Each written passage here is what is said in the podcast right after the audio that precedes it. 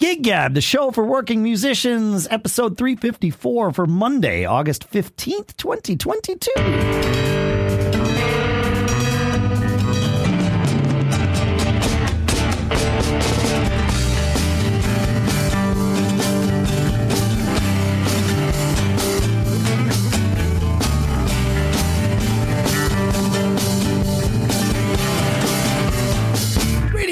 Folks, and welcome to or welcome back to Gig Gab, the show by, for, and about working musicians here in Durham, New Hampshire. I'm Dave Hamilton.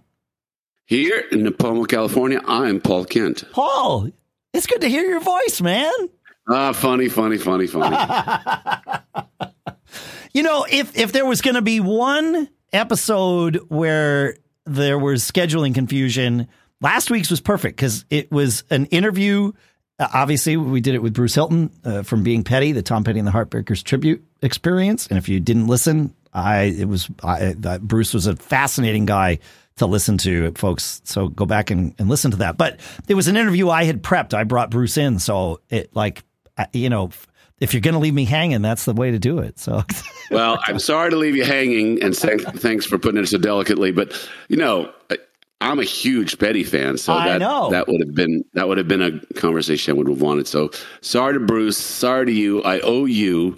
so I guess I'll just have to line up a, Rush tribute band, and I'll have to do it myself. All right. uh, yeah, no, I'll be here for that. That's fine. Yeah. uh man. You know what? First time in seven and a half, almost eight years that that's happened. Right. Yeah. The funny part, folks, is that we were going to record on Monday night, and then you, without, I mean, you eventually you told me, but before you told me that you had to move from Monday to Sunday, you were the one that actually moved it on our shared calendar. So when you weren't here, it's like, wait, how does this happen? Yeah, yeah. I love it. And, and the way that the way that it happens is is the thing that I moved it for was on the calendar. Right. And so when I kind of woke up Monday morning, you know, or when it's over the weekend, Sunday, Yeah. I like, oh, it's on Monday night, right? It's, Right. It's going to be Monday Just night. where it is. So I That's went and got I went and got busy Sunday night, and but you know, it happens. yeah, yeah, yeah. You you have you've banked a little bit of uh, ability to kind of chide me for a while. Oh, it's I fine. that. No, like I said, it worked out. It, uh, you know, I, it, it was fine. Well, don't get used to it, bud. Ah. I don't want to get used to it. Let's put it that way. I do want to get used to uh, releasing videos like we did in in the band that I'm in, Bitter Pill. We released our our Jesus Gonna Pay My Tab video over the weekend. And uh, that's the one we recorded at the Stone Church uh, on July 2nd. It came together. It came together fast. Like I did not expect Harry McCoy to to finish all the production that quickly.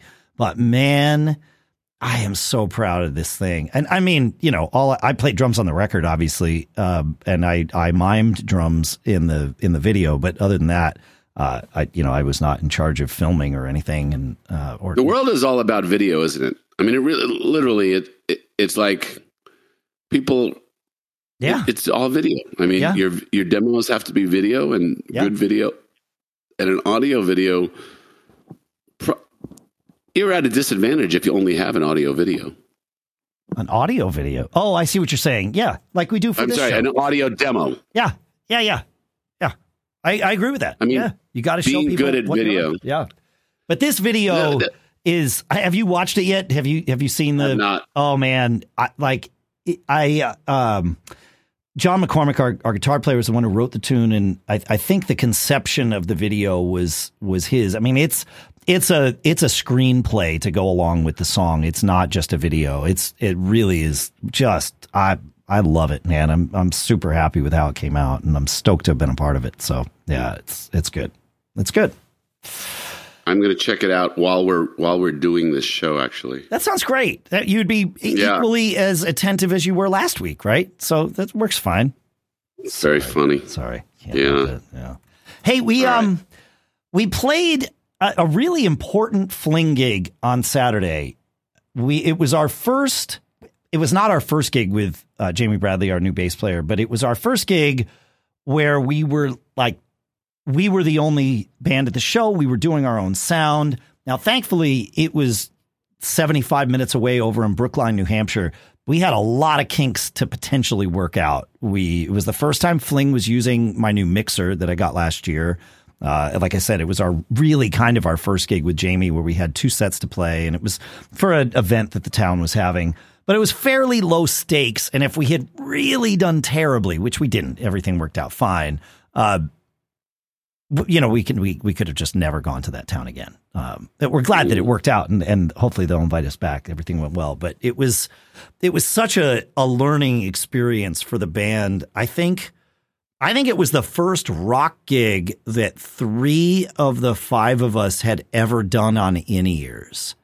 And so that's a whole different thing for people too to figure out how, what what they want in their mix because live is very different from the rehearsal room uh, you know, and just fi- kind of finding that sweet spot for everybody and and maintaining the onstage interaction, which can get really detached when when you're on in ears, especially yeah. as you're as you're adapting to them.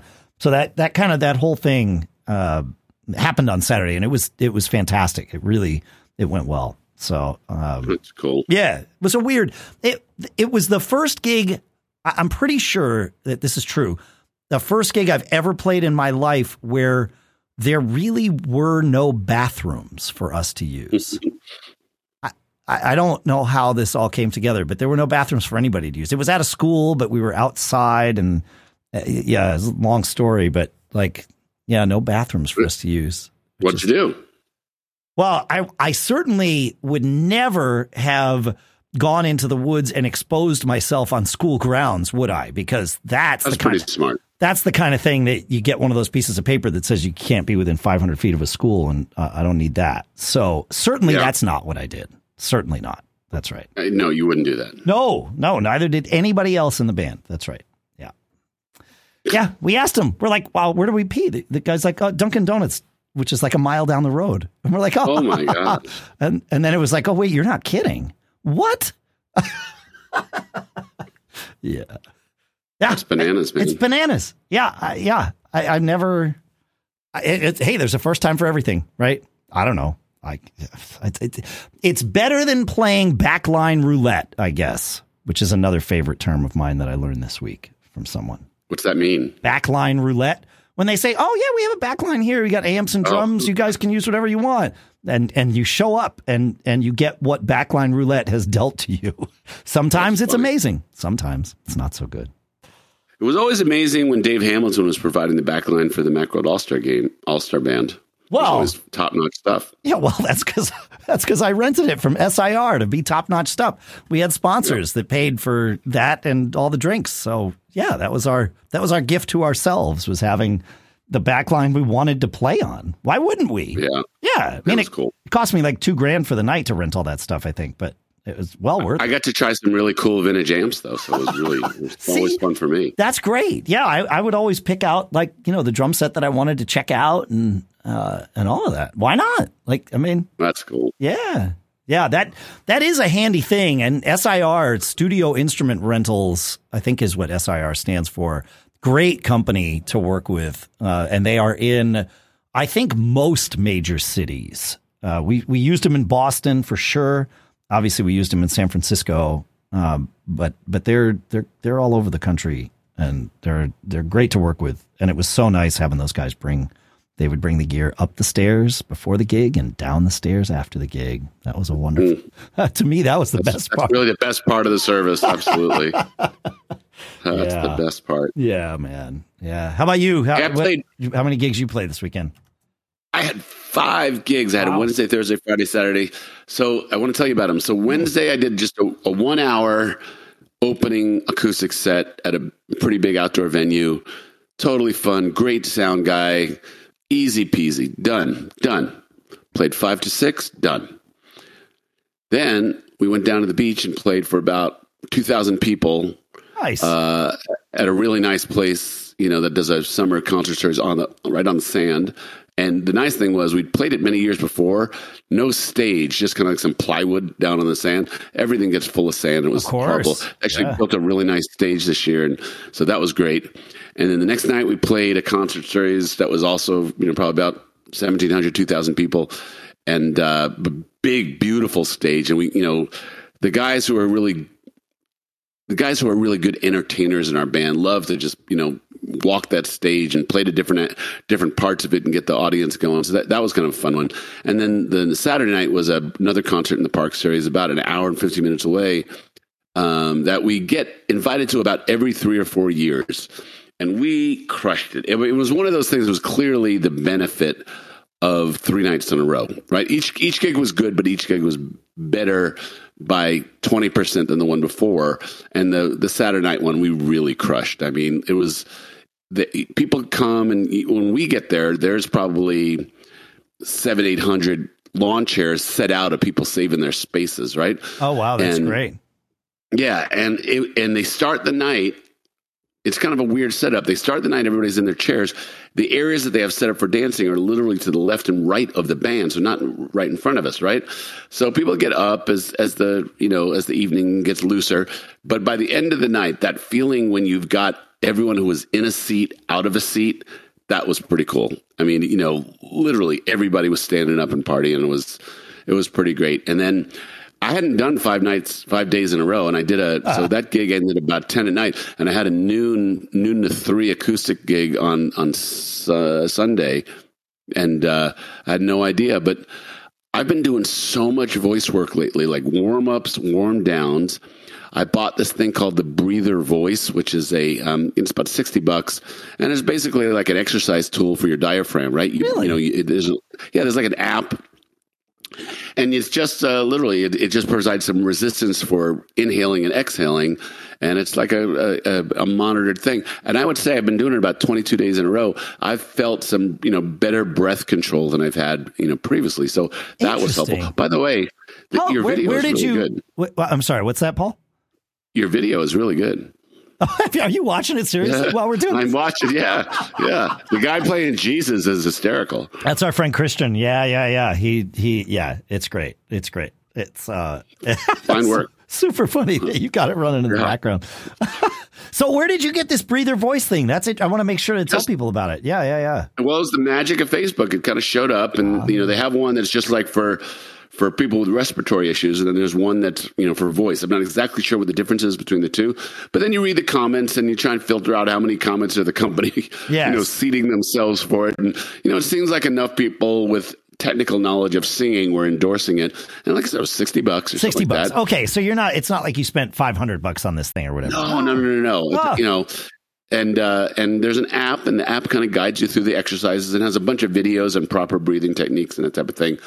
And again, you know, you know, I've often said this: singing is not a far cry from golf to me. There are, you know, those people who walk up to a golf ball and just can hit it straight as a matter of their their mechanics just work. It makes sense to them how to hit a golf ball. Sure. Most people slice, you know, or or hook, right? Same thing with singing. Some people just open their mouth and genius comes out, but most people have to really work and practice at proper mechanics in order to you know sing correctly, not blow out your voice, maintain tone, maintain pitch, all the, all Sure. that type of stuff. So Yeah. so so this is something that you know breath control is the basics of singing. So it, it, it I think it has helped.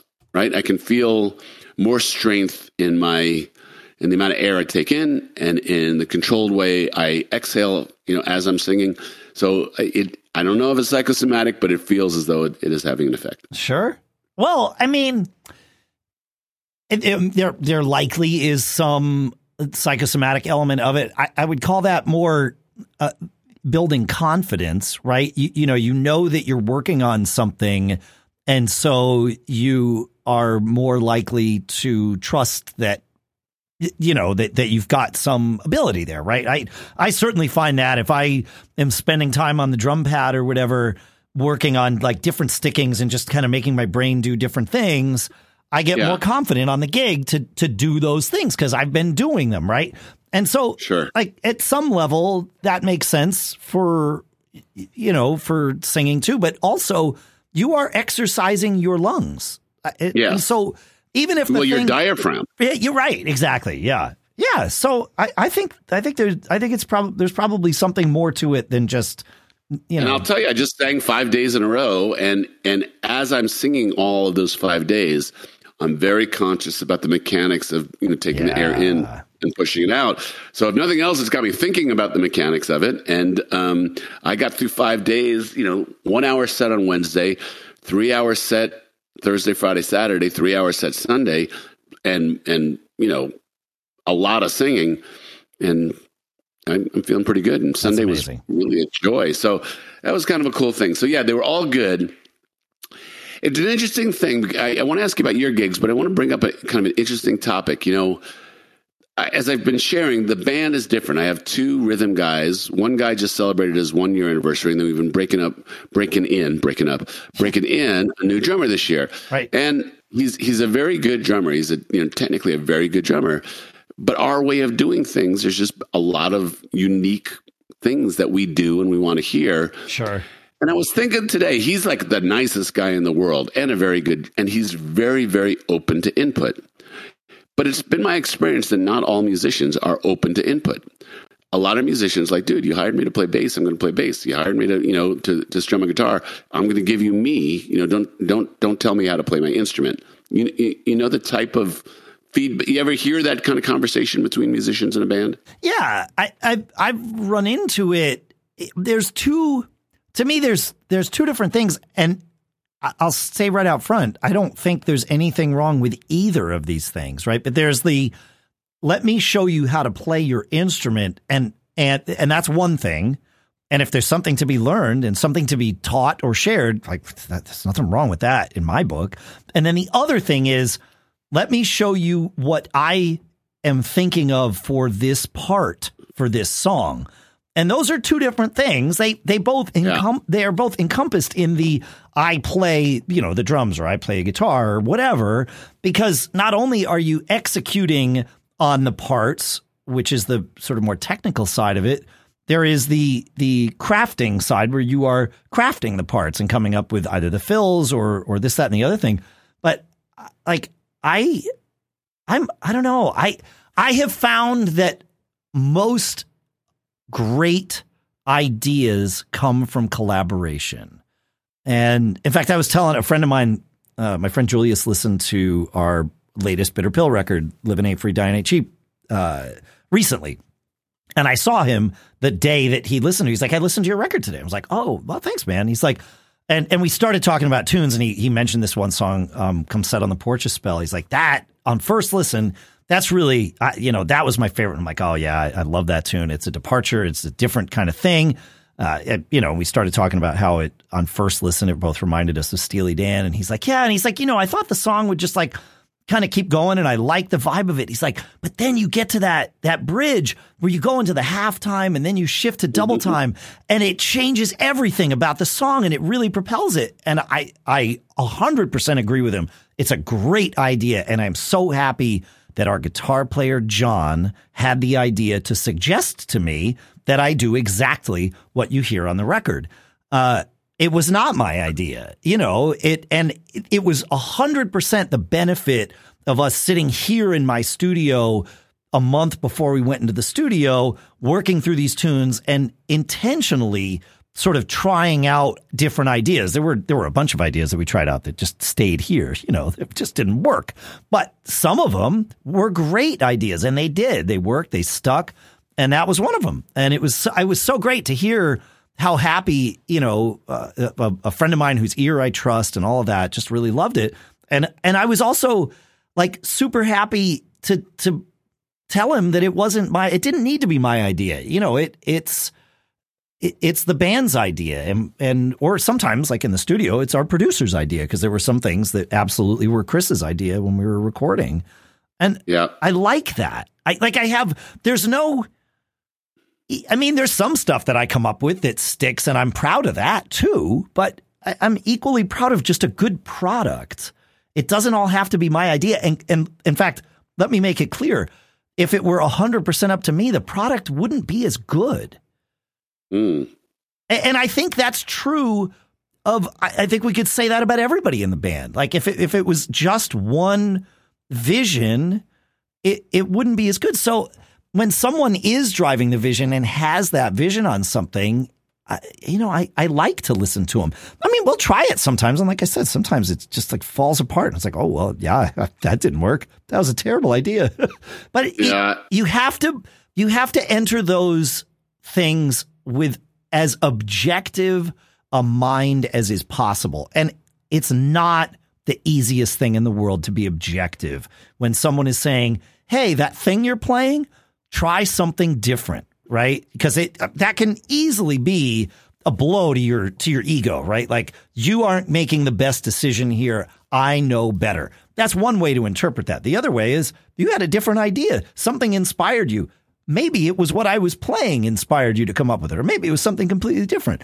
But like, to me, that like the whole collaboration thing, that's that's where it's at. So I, I mean, it's and it, you know I say this and make it sound like I'm always able to be objective. I'm not. There are definitely times, and probably in the last year, there's been a handful of them where somebody suggested something. It's like, freaking guys, he doesn't know what he's talking about. Telling me how to play the drums, you know, blah, blah, blah. And that's the, the inner monologue that goes on. But I try it, you know, because I've learned let that, let that voice, like, shut that voice up for just a minute, try it. If it sucks, then tell the guy it sucks, you know, you know, but at least prove that it sucks. Don't just assume that it's going to suck. Sure.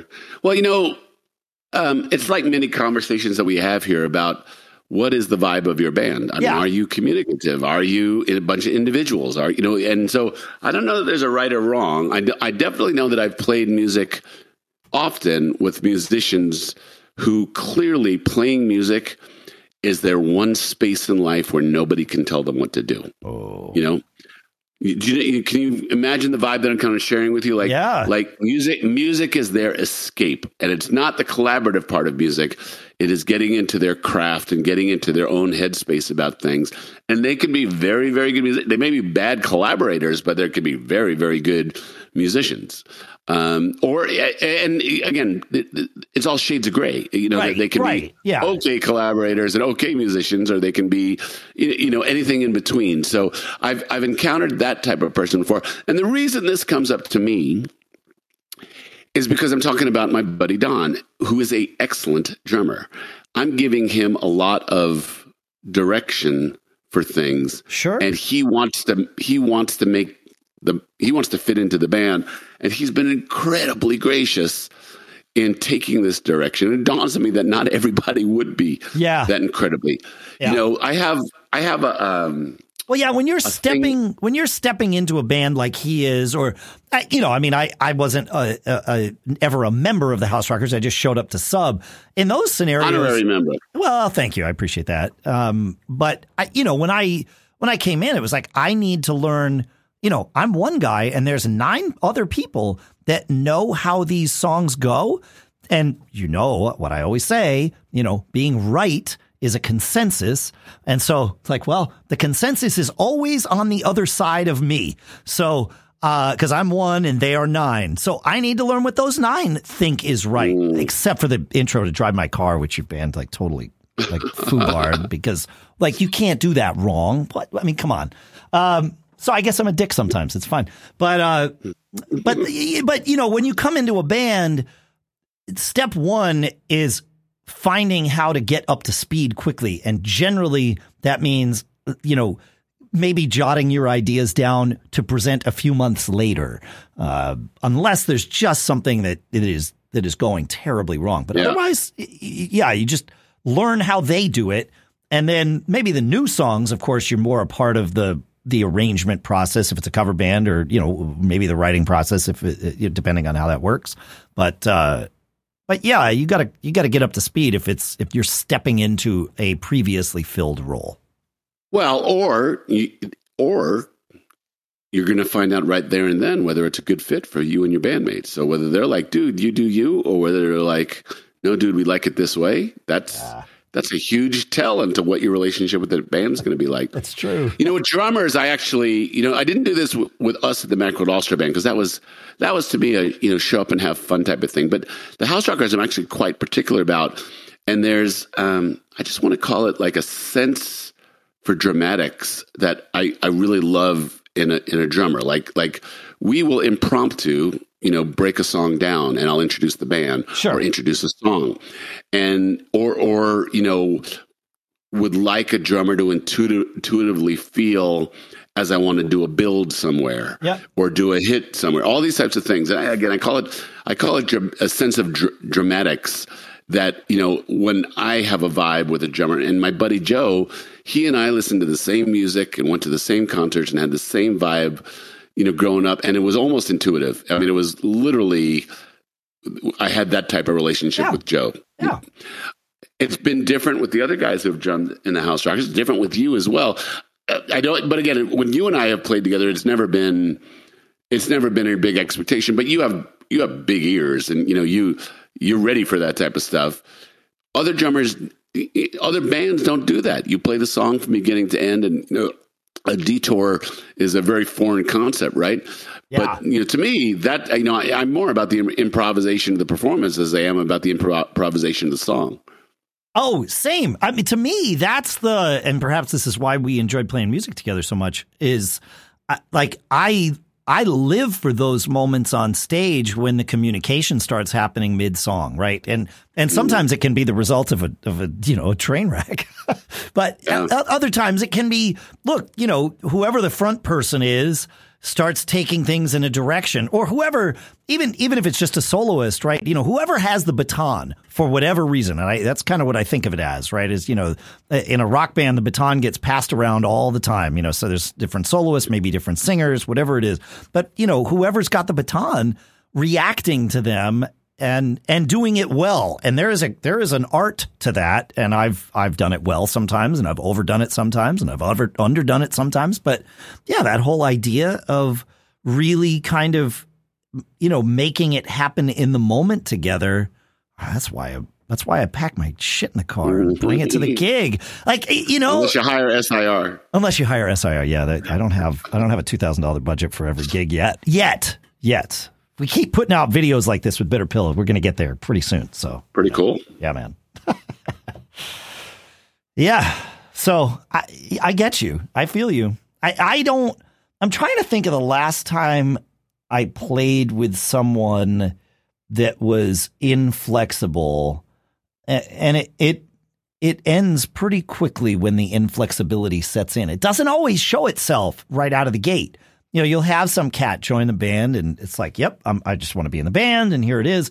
And a couple of years goes by, and you realize, oh well, th- there there is a huge bifurcation in what this person wants to do now. Whether that was what they wanted to do in the past or not, you don't know. But you know, they want to do a very different thing now than than we're doing, and there's no interest uh, perhaps even from either side in finding what a collaboration would look like and then it's just got to end like it you know Yep. it's like you can still go have a beer together still play different music together but you know that one band it does if it's not working it's not working and and it's okay to to notice that in fact it's really good to notice that Yeah. and then fix it and and oftentimes fix it means uh, you know changing the lineup um, Yeah. yeah, it happens. It's you know, it's how it goes. It's how music works. So Which is yeah, I but uh, yeah, I I like all the the bands that I have had that that that you know have special places in my heart are bands of of people who collaborated in in one way or another. You know, where it's um it's just that. And certainly I've played in bands where I've just been like, you know, Dave Bang drum. I'm doing.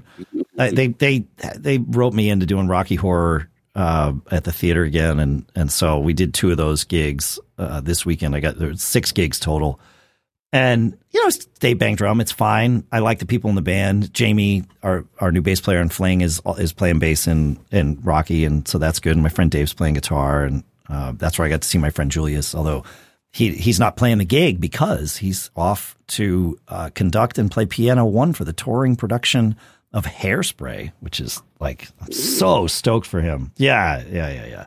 I told him, I said, I hope you and I never play a gig together in this theater again because I hope your career goes, you know, so well and so far that that that's that. I said, but if we do, I'd happily, you know, uh, enjoy playing with you. But I don't, I don't want that to happen. I want his career to to take him lots of different places. But um, You know, it's it's just Dave Bang Drum. I'm not. It's it, the band's not even on stage, which is really weird for Rocky Horror hmm. not to be like engaged with the actors and not feeling the energy of the crowd. It's it's one of those things where it's like you know, in retrospect, if I'd known all the details, I'm not sure I would have said yes, but it's fine. Like I'm doing it. I and I've had fun the first two nights. You know, so it'll be fine. It's all good. Cool. Yeah, it's just, but it's but it's Dave Bang Drum. You know, it's not like my ideas are not necessary.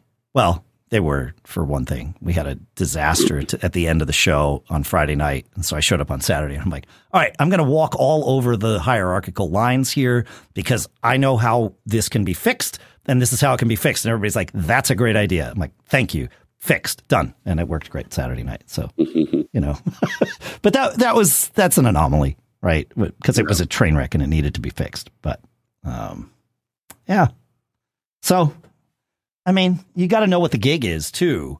Like if it, you know, if you bring somebody in and and you tell them, like Gary did for the wedding band, right? He's like, I run the band, I pick the songs, I pick the set list, I book the gigs, I write the checks. You show up, you Dave Bang Drum, and you know, don't be a jackass, and and pretty much the, you can keep the gig. And it's like, great, I understand, yeah, no problem, right? You know, and I'd sit down and there'd be a five hundred dollar check on my drum stool.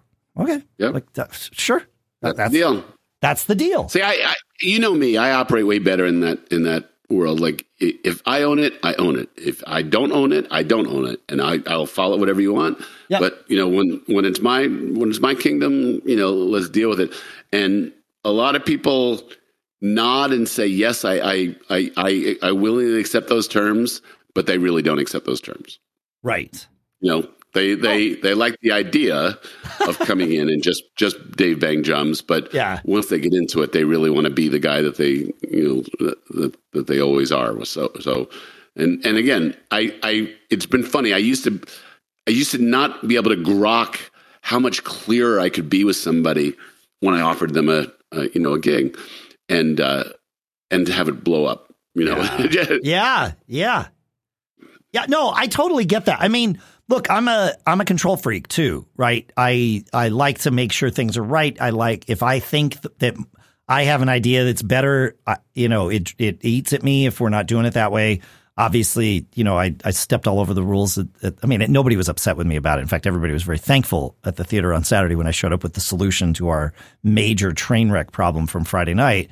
But, um, but I am so much in charge in the rest of my work life that Mm. I enjoy the the I get that. escape of of just being Dave Bang Drum, right? And I it's- get it. I, I don't. It's not my rodeo. I don't need to worry about it. I mean, when again, like when I can't understand a cue that's coming from the stage that's up to me to understand, well, then we, we got to fix something, and we do. Yeah. But but barring that, it's not it's not up to me to say, oh, hey, we should you know we should uh, double that chorus on this song or whatever. Like it's like that's way outside the you know that's coloring way outside the lines, and I don't have any interest in that. It's just like yeah, I'm just gonna go play and practice some of the fills that I'm learning on my drum pad with this new Steve Gadd book I got and have some fun with, you know, off uh, uh, time shifted flams and, and those things. And, uh, you know, like that's, that's what this gig is for me. And it's fine. I don't Yeah. have to lug drums in and out because I'm just playing George's drums. And so I show up at 11 o'clock and we downbeat at midnight and I'm out of there at 1.30. And it's like, all right, cool. And I go home and I sleep. So, but, but that I like, I enjoy that in very small doses. I'd rather be in a band that's collaborative. Um, I don't want to be the one in charge, but I like collaborating with. I don't. I don't want to be the you know the one who is just in charge of the whole thing. Um, yeah. but I, I like collaborating. I like working together, not just on the music, but on you know on on everything where it makes sense. And then there's some things you can't always have you know six cooks in the kitchen either, though. Right. You, got to let some things just be you know other people, just in the interest of progress. So, which is also, I mean, I, I've I've learned these lessons the hard way because I've Yep. I've, your head. I've effed it up in the past. No, I get it. I don't know. I don't know. I got one more thing for you today. Yeah, man. The great Jeff Beck is going to go on tour Again, huh? in in the United States. Yeah, Oh, interesting. Um, okay. he's playing at the MGM Music Hall at Fenway. How big a venue is that? I don't know. I've heard of this venue, and I can't figure out whether it's the old House of Blues right across the street from Fenway or if it is something else.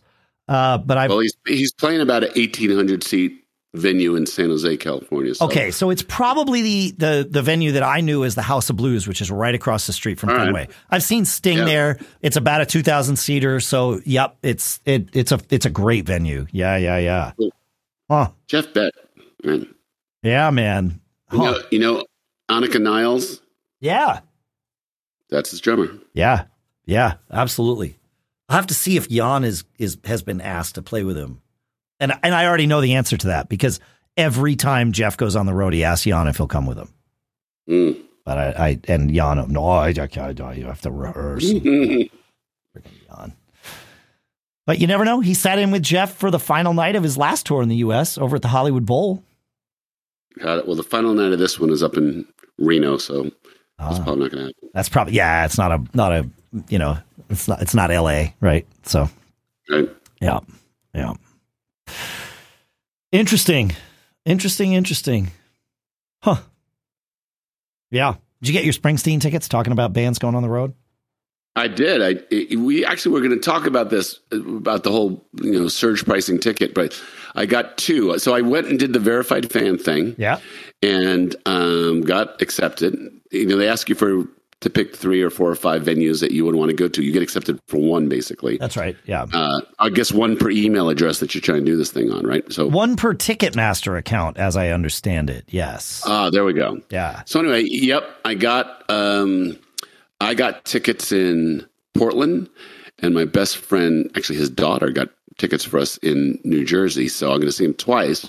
Nice. You know, it's an interesting thing because here's the deal: all the initial grief and disappointment because his hardcore fans, which is a you know, I don't even know if they're actually blue collar. Maybe they're blue collar. Not at those prices, they're, but sure. Well, no, no, but no, I'm saying they're hardcore fans are are you know are a kind of a blue collar vibe largely.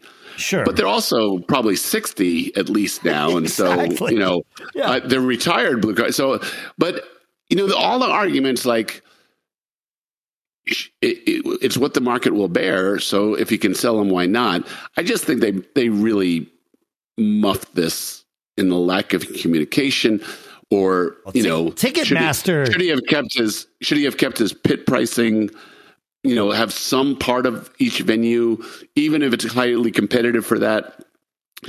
I mean, he just sold his catalog for five hundred million dollars, so it's a bad look. Absolutely. Oh yeah. I, and well, and he, then his manager think... came out and said something really stupid and, and just made it worse. And so it's it's a bad situation. Is it the true market dynamics and like everything else? I mean, the Stones have been charging a lot of money for tickets for years in yep. stadiums, and McCartney charges a lot of money, and he kept his ticket prices down for a long time. I just think he didn't manage expectations or his his organization, which I'm sure I'm sure they they do what he says. I'm sure Correct. he may get some advice, but I just think they muffed the communication of it. Well, and, t- and Ticketmaster day, Ticketmaster took one for the team on this because because Springsteen hasn't said anything about it, which is the yeah. smartest move he could have made, right?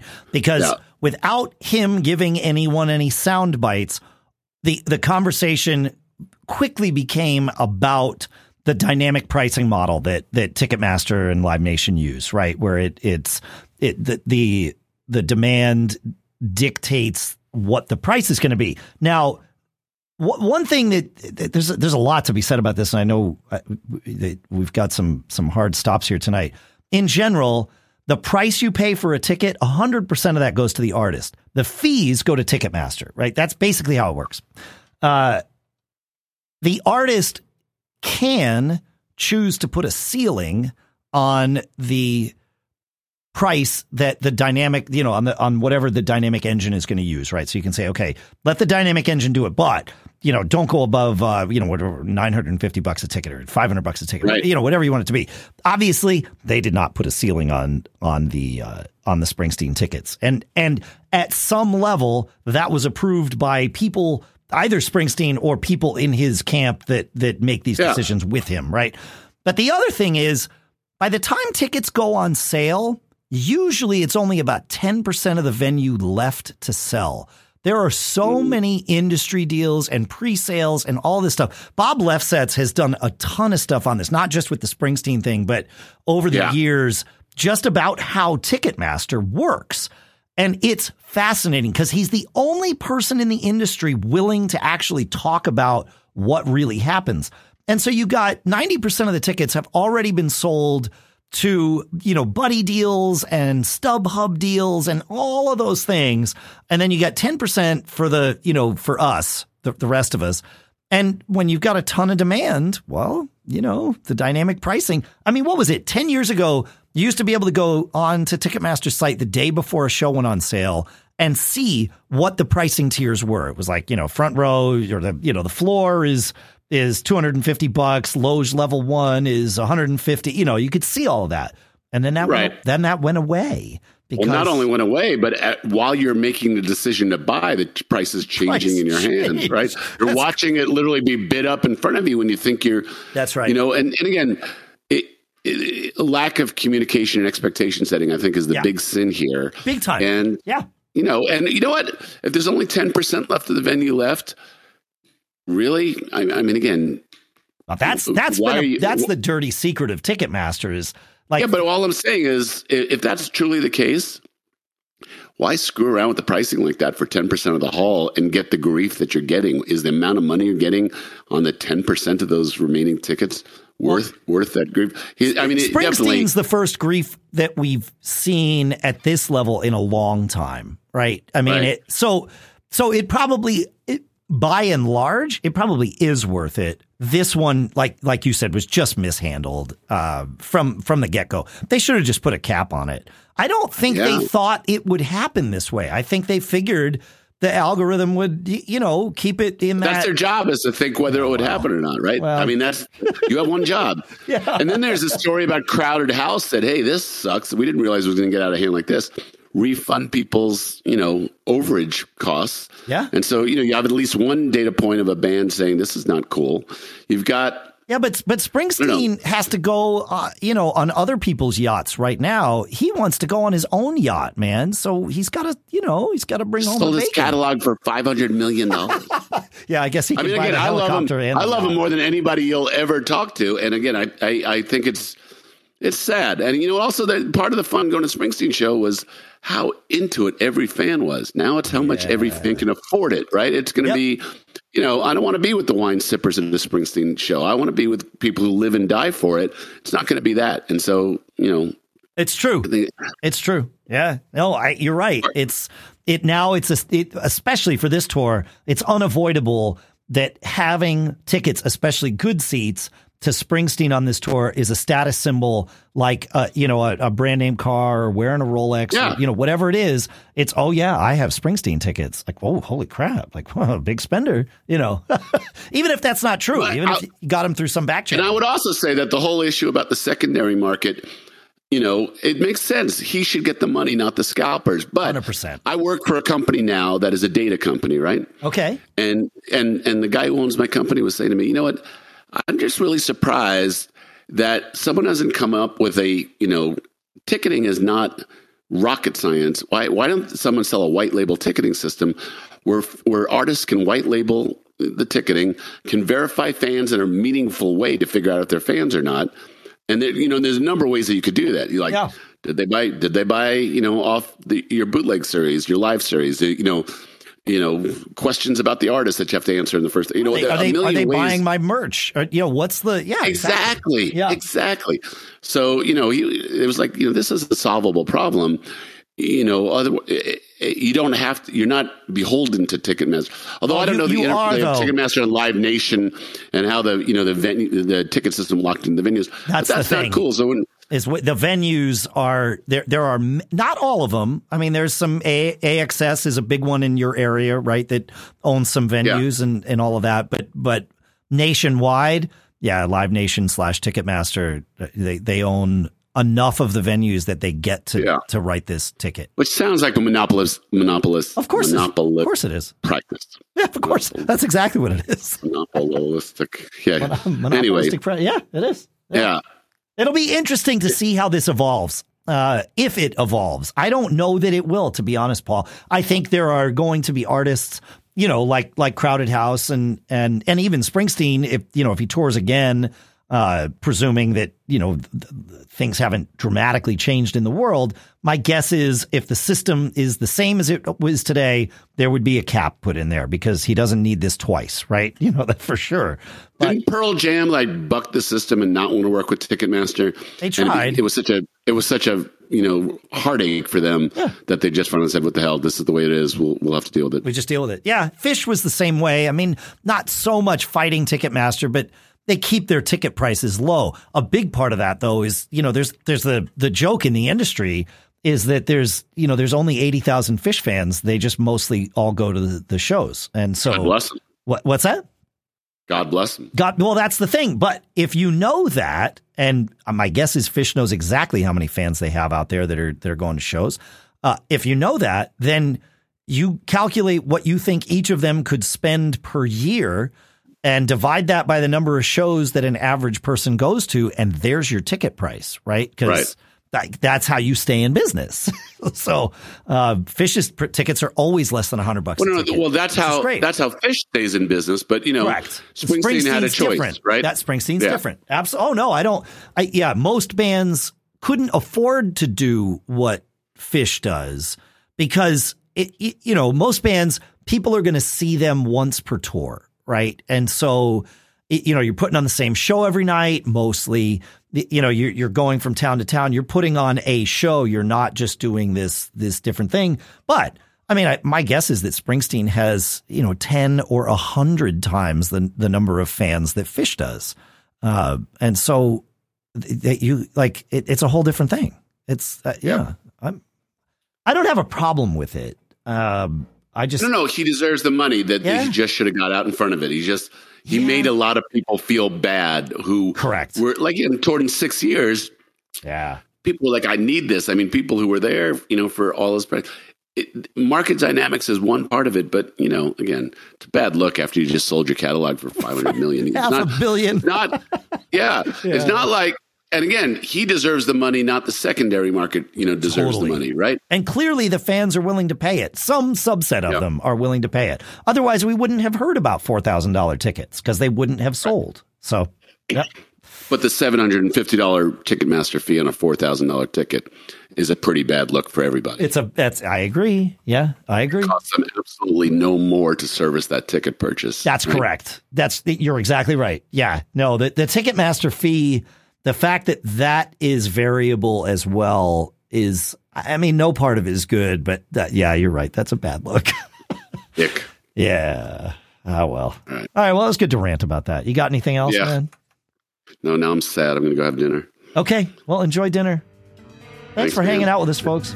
Feedback at giggabpodcast.com. Always be performing. That's it. Even if the ticket's four grand. In fact, especially especially.